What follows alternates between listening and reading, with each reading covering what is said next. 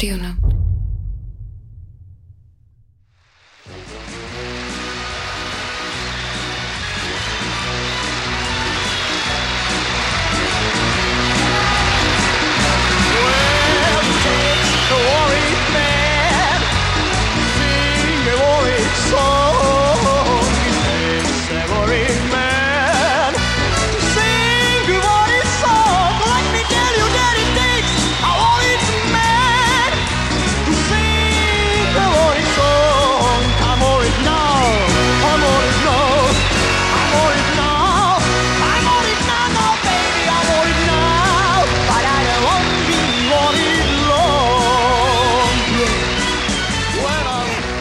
Dobrý den, my jsme Pavel Klusák a Tereza Dočkalová a brodíme se archívem všeho, co Karel Gott za život podnikl a natočil. Abychom pochopili, kým asi skutečně byl, proč byl takový idol a co je pravda a co ne.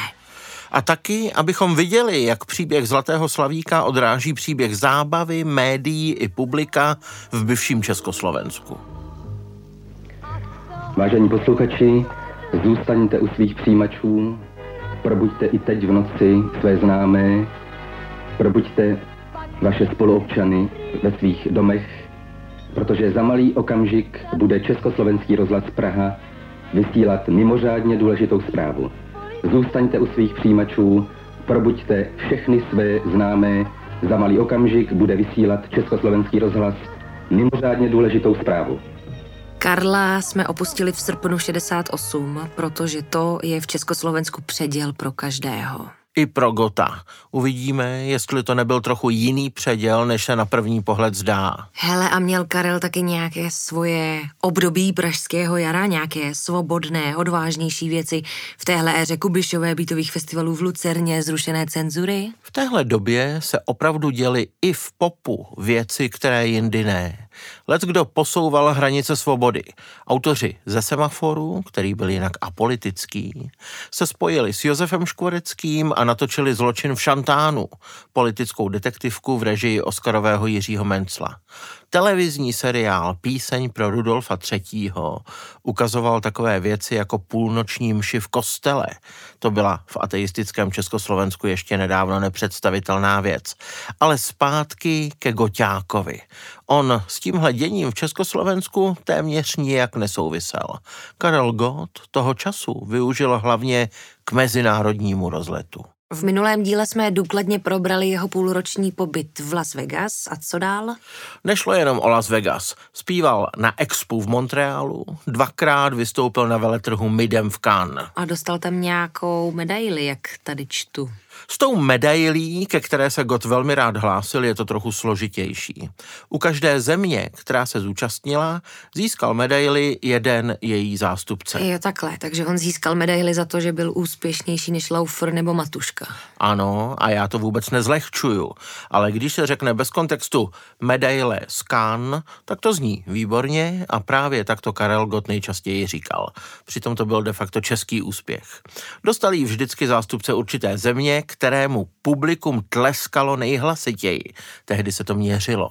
Oficiální web Karla Gotta píše: zatímco potlesk zpěváka Toma Jonese dosáhl 58 fónů, nováček Karel Gott překvapil svými 54 fóny. Kolik je 54 fónů? To je něco třeba jako gólová šance Viktorky Žižkov? Minimálně. Určitě dost na to, aby to dalo západoněmeckému Polidoru jistotu, že má se Zlatým hlasem z Prahy podepsat smlouvu.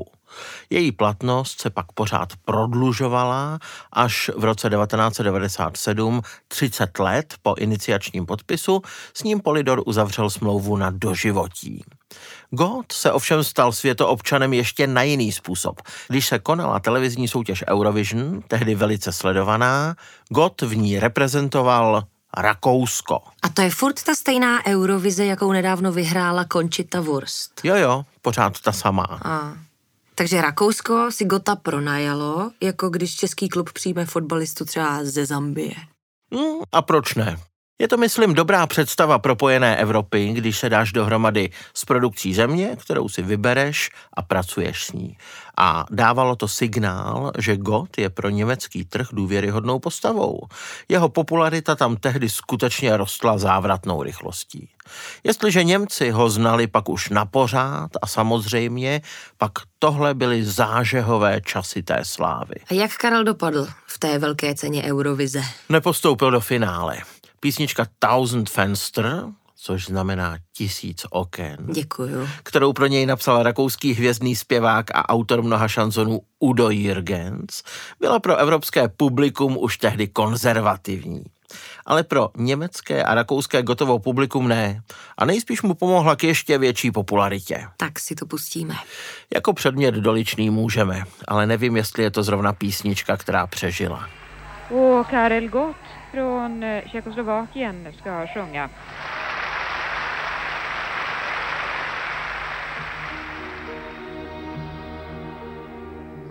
Trägt schon die Stadt ihr Abendkleid, ein Lichtermeer in der Dunkelheit, die große Einsamkeit tritt in jedes Haus um diese Zeit. To bylo v dubnu roku 68. Mhm. No ale zpátky k tomu pražskému jaru. Zapojil se teda nějak do toho Karel Gott? Udělal nějaké veřejné gesto? Jedno ano.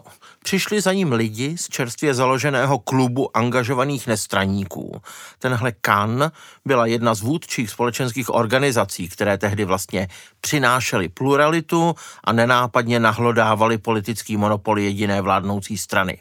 No a jistý Miloš Šuchma přišel jménem KAN za Karlem Gottem, jestli by pro ně neudělal benefiční koncert. A nebyla tohle už na Gotta trochu moc politická parketa? V květnu roku 68 dělali podobné věci všichni. Kdyby Gott věděl, že za 3 měsíce sem vstoupí Rudá armáda, tak by si to možná rozmyslel, protože on nechtěl ohrožovat svou kariéru nějakými veřejnými názory. Nechtěl si rozhněvat a zúžit publikum. A když už se musel rozhodnout pro jednu ze 2 cest, tak asi šel s většinou. Mm-hmm. A v epicentru pražského jara mu zjevně nevadilo nasednout na vlnu, která hýbala celým Československem. On na to kývl, konalo se to v sále Městské knihovny v Praze, zpíval bez nároku na honorář a vydělal klubu angažovaných nestraníků 10 000 korun, což tehdy bylo jejich hlavní finanční krytí. Později řekl organizátorům, že to udělal rád, protože nemá rád komunisty od dob ČKD, kdy chtěl trávit čas zpěvem a závodní výbor KSČ ho pořád upomínal, že neplní povinnosti. To je ale vlastně krásné. Karel kritizuje režim ne proto, že by třeba 20 let totalitně vládl, ale protože mu prostě mluvil do zpívání. Přesně. V čem si je to předzvěst pozdějšího nemluvte mi do zpívání a já vás na oplátku nebudu kritizovat. Svět je však zlej, a proto hej, páni končele, já bych rád měl ráj. No a pak přišel 21. srpen. Den, který všechno změnil pro celé Československo. Včera dne 20. srpna 1968 kolem 23. hodiny překročila vojska Sovětského svazu, Polské lidové republiky, Německé demokratické republiky, Maďarské lidové republiky a Bulharské lidové republiky státní hranice Československé socialistické republiky. Těch prvních reakcí v prvních dnech a týdnech okupace se Gott neúčastnil. Mlčel dokonce tak dlouho, že si lidé začali říkat, že se možná prostě nevrátí do Československa, zůstane v emigraci. Mluvili za něj především západní noviny. Gott kvůli koncertu přeletěl do Hamburku a odtamtud do Vídně. Ve dnech těsně po začátku okupace si to média vykládala tak, že zatím pro jistotu zůstává na západě, dokud se věci nevyjasní. Karel Gott říkal, že se to pokoušel vysvětlit na tiskové konferenci v zahraničí, ale já jsem s jistotou žádnou takovou nevypátral.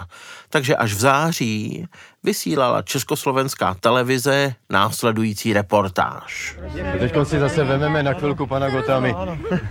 Pane Gott, já jsem taky rád, že vás vidím. Tady jste říkalo, že jste dokonce se rozhodl se už nevrátit do Československa. No to se vůbec nedivím, protože já sám ještě jsem si ve Vídni ani nerozbalil kufry první den a už jsem četl ve Večerníku, že Karel Gott utekl. Ten samý večer to bylo v hamburském Večerníku.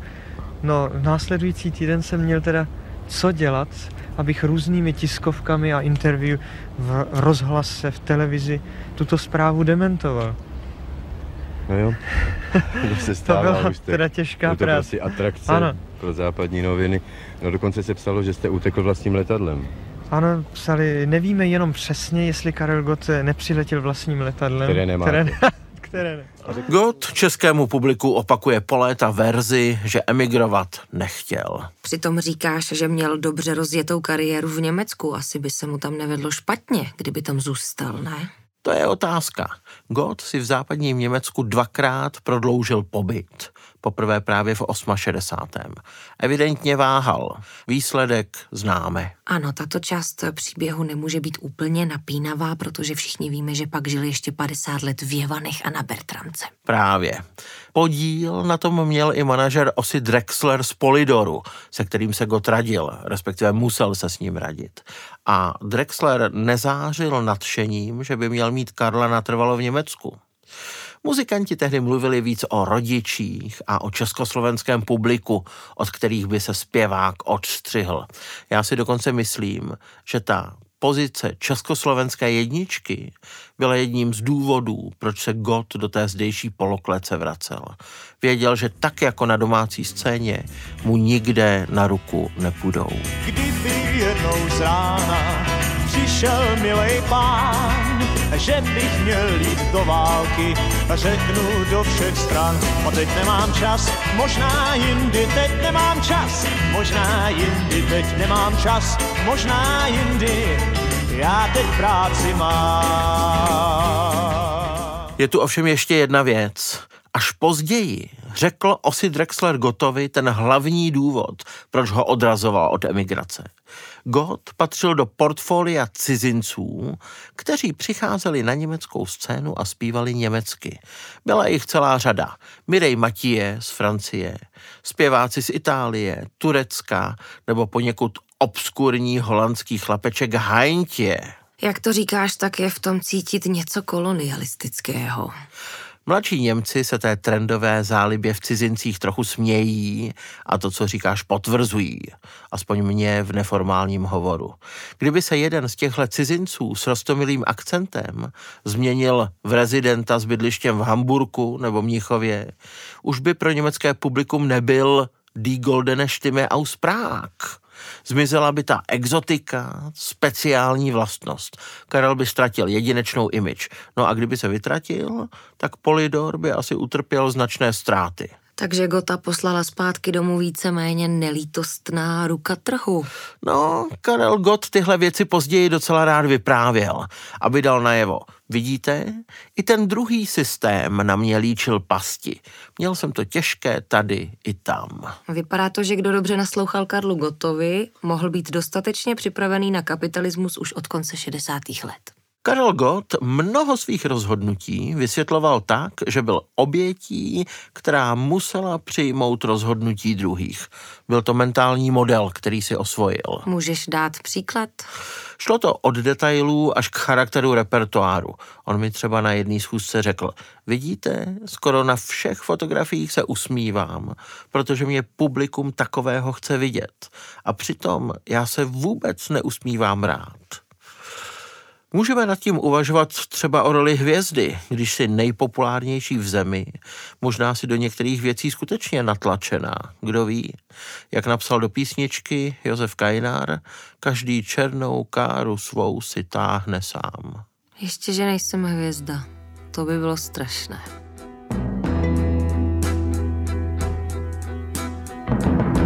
Es gibt ein schönes Land auf dieser Welt, wo es nur Liebe gibt, wo immer Sonne scheint, wo niemand weint und jeder der anderen liebt.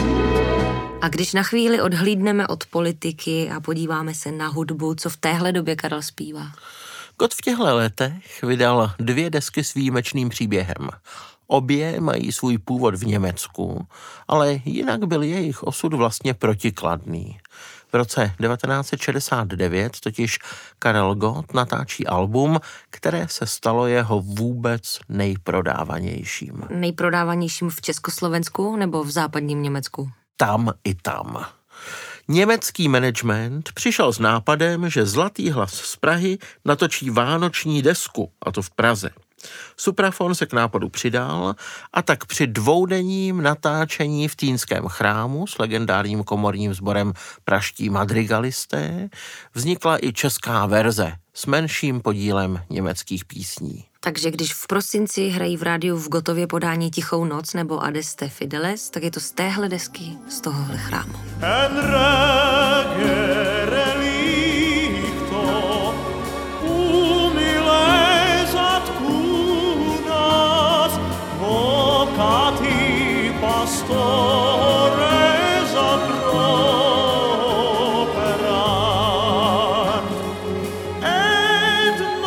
Podstatné je, že do atmosféry počínajících normalizovaných časů s armádami Varšavské smlouvy na československém území se podařilo propašovat desku z části duchovní. Znějí tu dávné liturgické texty a taky české překlady od křesťanského básníka Václava Renče. To už by o pár let později nebylo možné. Takže to je od Gotta vlastně až taková klasická záležitost, jakože vážno hudební. No, s tím opatrně. Němci to uchopili profesionálně. Na albu pracovali aranžéři a dirigenti, kteří dobře věděli, jak nakládat se středním proudem a materiálem pro rádia. Jmenovali se Rudy Bohn a Rob Prong. Takže Gott tu sice zpívá Mozarta, ovšem styl desky přesahuje k proudu easy listening, rozhlasovým instrumentálkám a písním, které mají splňovat úlohu příjemné zvukové kulisy. Na přelomu 60. a 70. let to byl velký trend. Nikdo si tu nehrál na autorský progres, ale bylo to čestné spotřební zboží, které tehdy gramoprůmysl doslova chrlil. Chrlil, ale Karla se stejně prodalo výjimečně hodně. Já se jen snažím říct, že v Německu byl Gott otevřeně, přiznaně součástí lehčího žánru, než jak se prezentoval u nás. U nás se z toho dělala trochu hoch záležitost s dotekem umění. Mitkult, jak by řekla generace postmoderny, anebo Kamil Fila. To slovo se výborně hodí. Mitkult, čili něco zábavného, lidově srozumitelného, co se vydává za vysokou kulturu. Ale dobové československé publikum vánoční desku masově přijalo. Myslím, že se k ní vztáhlo jako k něčemu, co lze uchovat z nadčasové aury Vánoc navzdory době. Alba se celkem prodalo téměř 600 000 kusů. Suprafon je dlouho vydával každý rok před Vánoci, ovšem, což je klasický paradox doby, existoval zároveň pokyn album nepropagovat. A proč? Jakože to bylo moc o Ježíškovi? Přesně tak. A jak to vypadalo v praxi? Ten pokyn nepropagovat. No, vždycky před Vánoci vylisovali další náklad, rozvezli ho do obchodů a nijak to nekomentovali. I komunisti asi chtěli něco pod stromeček. Tak to ve státním hospodářství chodilo. A pozor, reedice v roce 1973 musela přinést nový, méně sakrální obal. Koukni se. Koukám. zmizel kostel, zůstal zpěvák. Ano, po další dekády už byl ten obal jenom o Karlovi. No a německé verze Weihnachten in der Goldenen Stadt se v zemích západní Evropy prodalo podle Polidoru víc než 1,5 milionu kusů. Jsme ve zlaté éře gramoprůmyslu a úspěšná LPčka se skutečně prodávají v takovémhle nákladu. To máme jedno super úspěšné album, ale ty si říkal, že máš v záloze ještě druhé.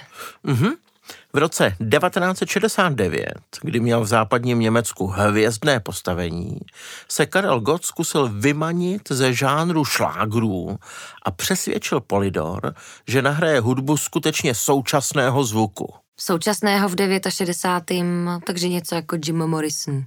Otevíral dveře do podvědomí a jezdil tam na bouřkových mracích. To je super představa, ale takhle daleko Gott nešel. On prostě chtěl, aby to bylo víc angloamerické, napojené na soul a rhythm and blues. Jeho hrdinové to byli lidi jako Neil Diamond nebo Tom Jones. Na soundu alba, které se jmenuje Star Meines Leben, spolupracovali právě lidi kolem Toma Jonese, hlavně dirigent a sboristky. V orchestru najednou nejsou tolik slyšet smyčce a mnohem víc se odvazuje dechová sekce. Prostě pop, který vyrůstá ze soulu.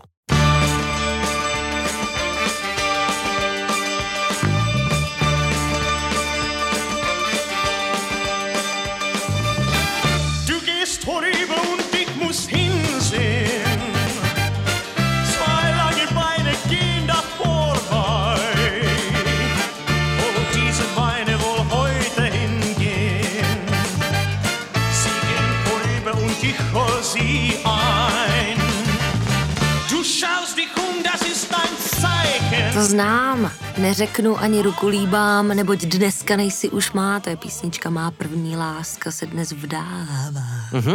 Původně anglická písnička, kterou v Německu zpíval Gott německy a u nás s textem Jiřího Štajdla. Je na té desce, myslím, dost dynamický, občas mezi zpěvem něco vykřikne, nejspíš skutečně chtěl, aby ho publikum znalo i hlasitějšího a odvázaného.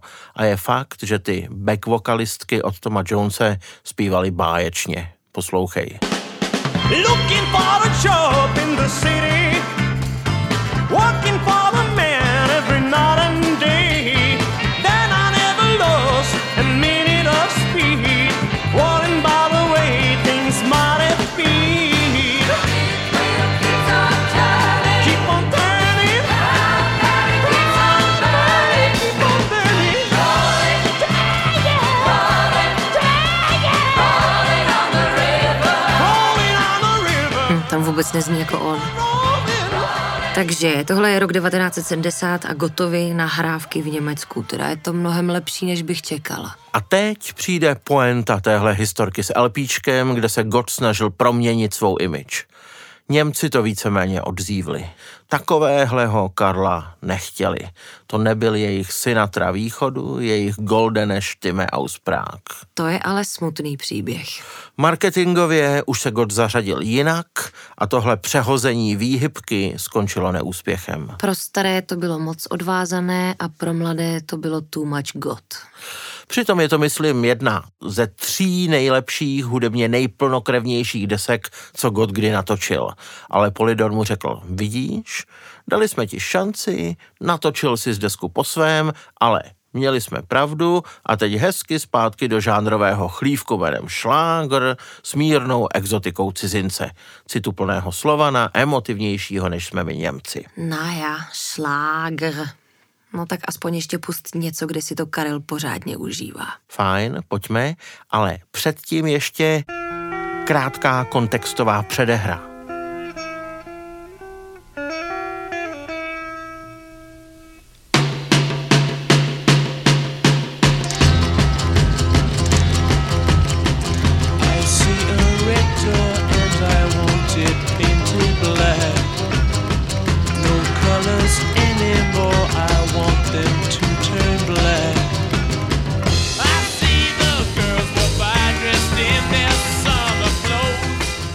Mick Jagger, Painted Black. Nevím, kdo v Polidoru uslyšel v Rolling Stones čardáš a určitou východoevropskou vášnivost. Každopádně Karla Gotta to nechali naspívat ve stylu uherské krčmy s cymbálem. Ten stylový posun je absurdní, ale Sinatra východu si to užívá.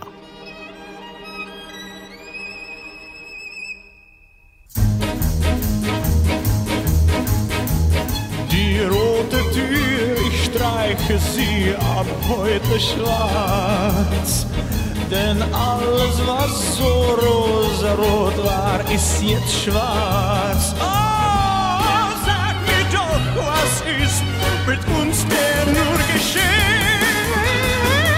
Warum muss ich jetzt alles schwarz in schwarz nur sehen? Sag mir doch, oh, sag mir doch, was ist mit uns geschehen? Muss ich jetzt alles schwarz nur sehen? Oh, oh, oh.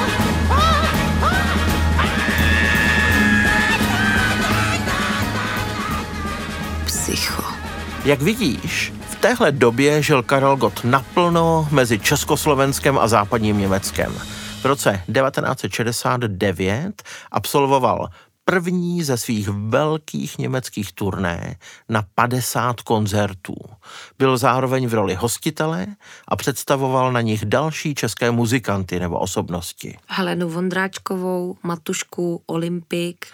To právě ne. Šlo to spíš směrem ke kabaretu a lidové zábavě. Takže hosty Gotta byli Moravanka, Felix Holzmann nebo Jaroslav Čejka. Jaroslav Čejka, počkej, to vím. To je ten, co předváděl všude tu boží slepici. Slepici a operní zpěvačku. Mim a Bavič, který by za svobodnějších okolností asi působil upřímně, vyautovaně mezi drag queens. Nicméně, na tohle Gottovo cestování tam a zpátky mezi východem a západem začala mít vliv začínající normalizace. Televize a rozhlas dostali nové šéfy a nové fungování. Všechno se začalo izolovat od živé svobodomyslnosti a plurality 60. let. Klec nespadla hned, ale postupně se utahovaly šrouby. Takže Gott musel srazit paty a začít poslouchat. Ne hned, věci měly svou setrvačnost.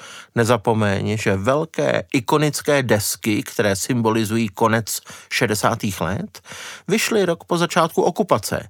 I Krylův bratříček, i songy a balady Marty Kubišové. Ještě v roce 1970 hraje Štajdlova kapela při televizním koncertu z Gottwaldova poměrně odvázaný repertoár.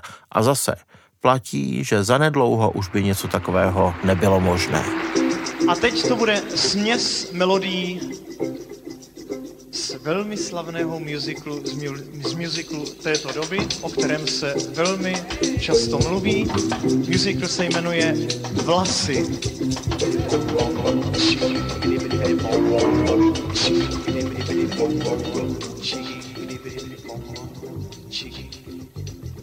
Hare Krishna, Hare Krishna, Krishna, Krishna, Hare Hare, Hare Rama, Hare Rama, Rama Rama, Hare Hare, Hare Krishna. My jsme tu ještě nemluvili o agentuře Prago Koncert. Ta měla státní monopol na zahraniční koncertování.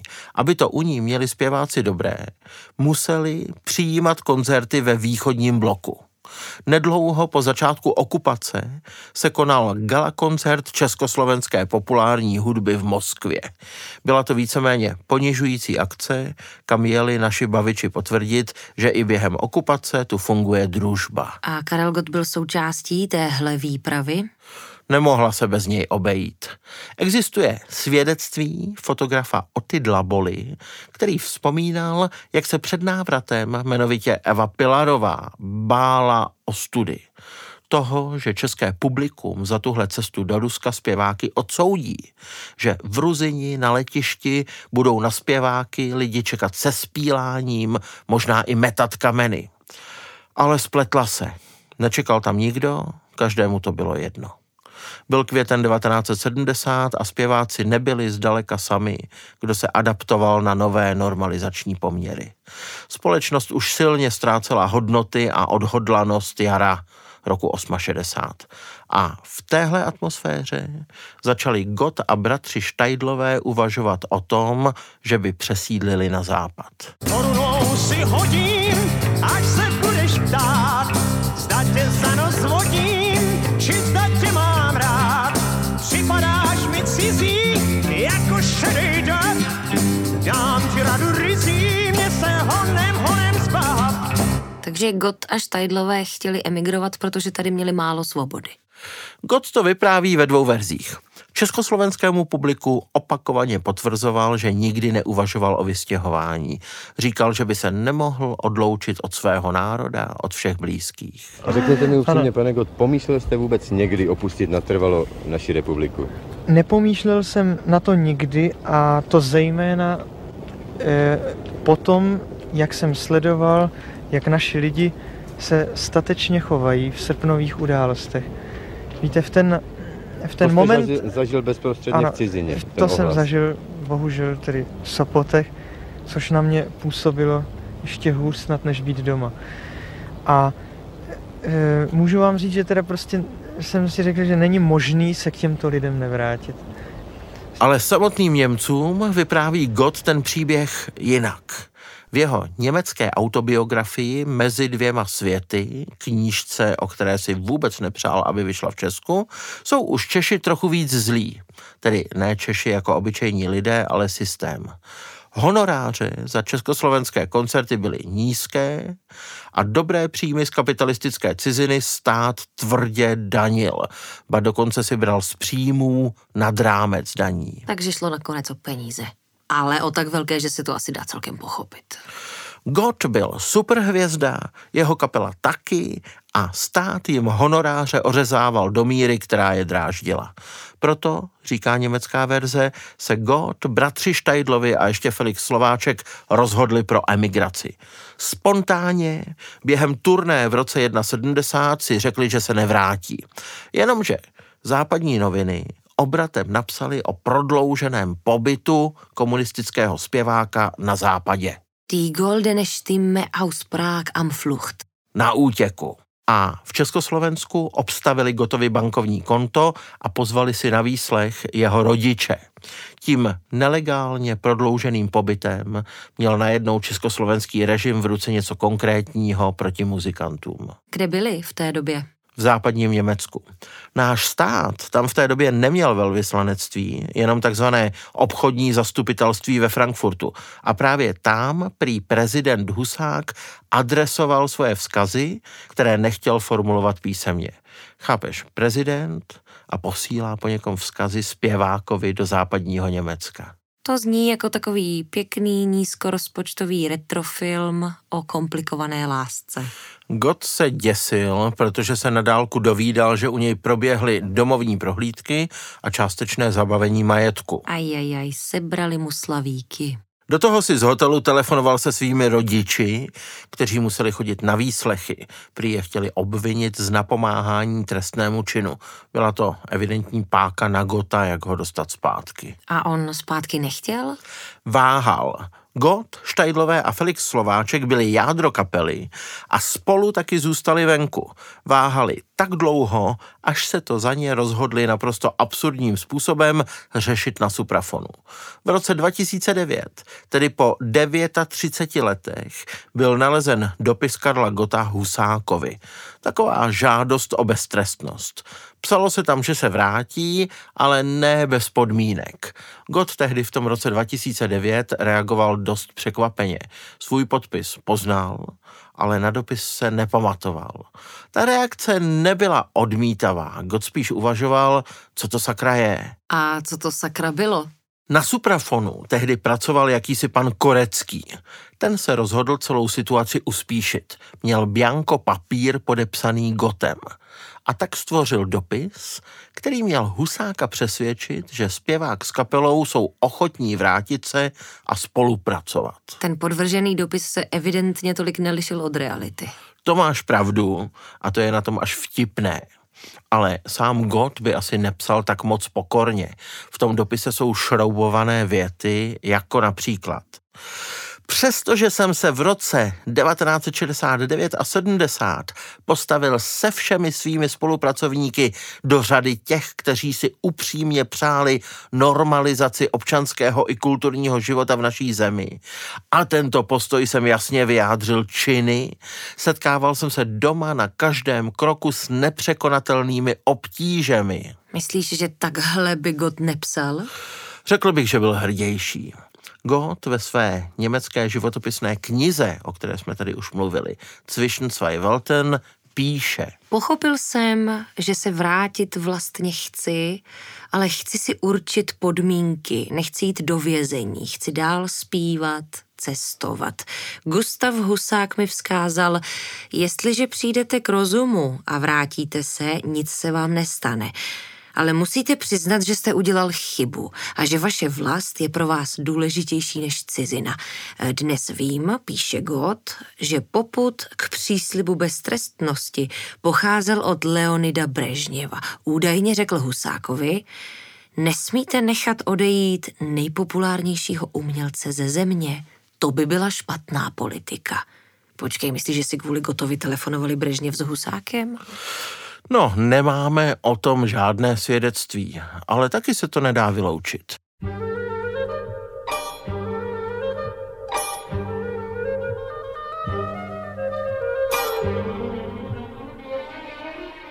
Znám kraj, kde zlátne réva a poutník netuší, že proud řeky se vlévá tam večer do duší. Takže návrat. Návrat. Gott s kapelou se vrátili po půl roce. Uhráli možnost dál pracovat v zahraničí, což pro ně bylo absolutně klíčové. Jestli Gott přistupoval na nějaký pakt s režimem, tak proto, aby mohl dál vydávat třeba 4 alba ročně v západním Německu a přitom zůstat československou jedničkou. Jestli v té době dosáhl tohohle, tak vlastně velkolepě zvítězil.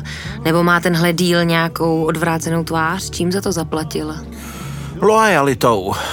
Vrátili se takzvaně právě včas na předvolební koncert, aby v televizi oslavili volby, kde na kandidátce byla jediná politická strana. Karel něco vyhrál, ale jeho svět se změnil. Sex appeal 60. let byl pryč a Gott na veřejnosti metamorfoval v odpovědného občana, pořád cituplného. A z tématu vlastenectví vytryskla i Jiřím Štajdlem přetextovaná Smetanova Vltava. Zpíval tohle Karel Gott rád? Co myslíš? Nevěřím tomu. Leda pro vysokou směnou hodnotu, kterou jeho loajální návrat do normalizovaného Československa měl. A o něm to bude příště. Ano, o tom, jaké to je být jedničkou v televizi a na rozespívaném filmovém plátně v zemi plné cenzury a zamlčování. Ale taky publika, které tě má rádo. Takže o paradoxech. Milí posluchači, nashledanou u dalšího dílu podcastu Goťák se těšíme my, Pavel Klusák a Tereza Dočkalová.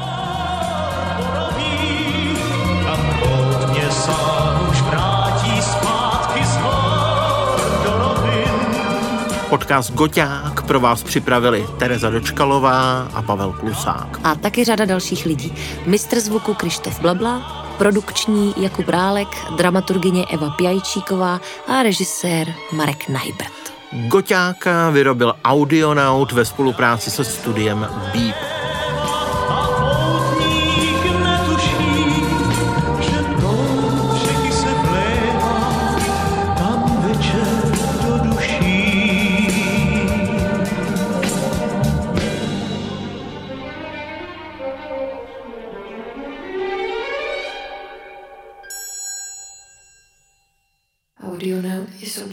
Planety Bionaut.